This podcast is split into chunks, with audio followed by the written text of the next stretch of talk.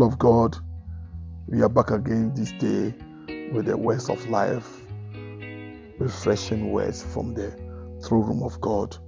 And we trust that by the inspiration of the Holy Spirit, you've been a blessing unto you uh, since we started this broadcast.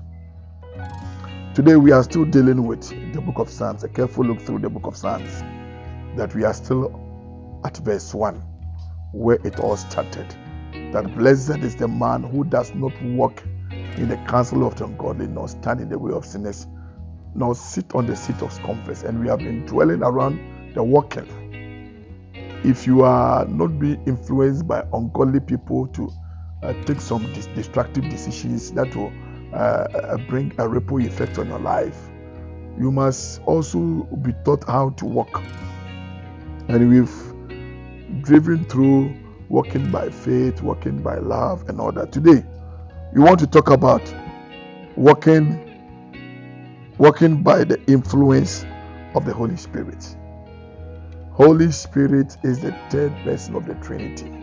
Holy Spirit is God. He was there in the beginning of creation and He's still around here with us. The Bible says it's not by might. Zechariah 4 says not by might, not by power, but by my spirit. The Spirit of God is uh, the, the one who influences us when He is allowed. He influences us to do things which will bring glory and honor unto our God. For the Bible says that according to Romans chapter 8, verse 26, likewise, we don't even know how to pray and what to pray about. But it is the Spirit of God that maketh intercession unto us through us with groanings that can never be uttered. And so, a life that is allowed, that avails itself for the Holy Spirit to, you know, guide and lead that life, that life will never run shipwreck. The reason why many Christians are struggling in life based on decision making and things, choices of life and all that is simply because they've not allowed the Holy Spirit to be the Lord over their lives and also to be the guiding into their day-to-day decision making in life. The Bible says something that in Romans 8:14 that as many that are led by the Spirit of God, they are the sons of God.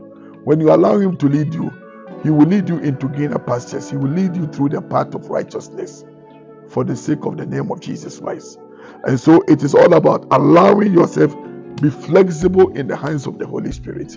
Allow Him to see through you, hear through you, smell through you, and then speak through you when He can touch through you and walk through you.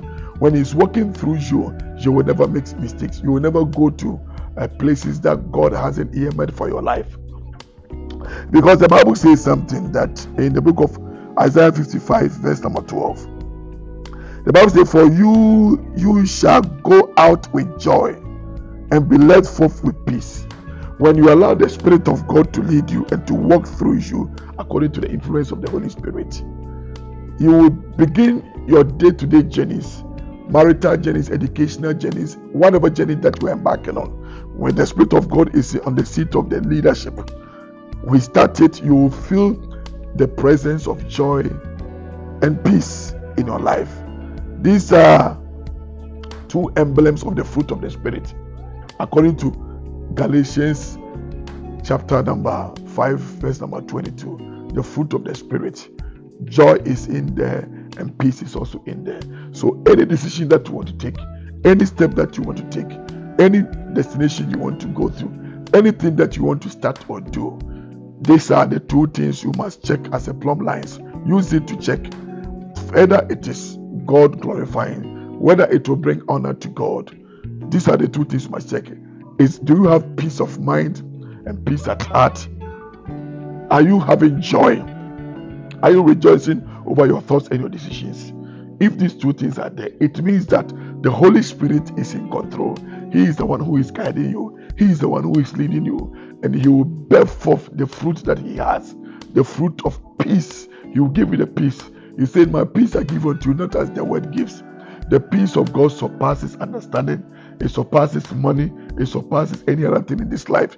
It surpasses happiness in marriage. It surpasses everything. When the Spirit of God grants you the peace of God, everything that you do will be successful in life. I pray for you this day that you avail yourself for the Spirit of God to walk through and influence your work and your thoughts and everything. And therefore, and thereby, the peace of God will be your portion. And you have everlasting and eternal joy in your life. God bless you so much. I'm Francis Afrifa from Fountain Life International Christian Center. This is Order My Steps series. God bless you so much and God give you peace. Take care of yourself and each other. Amen.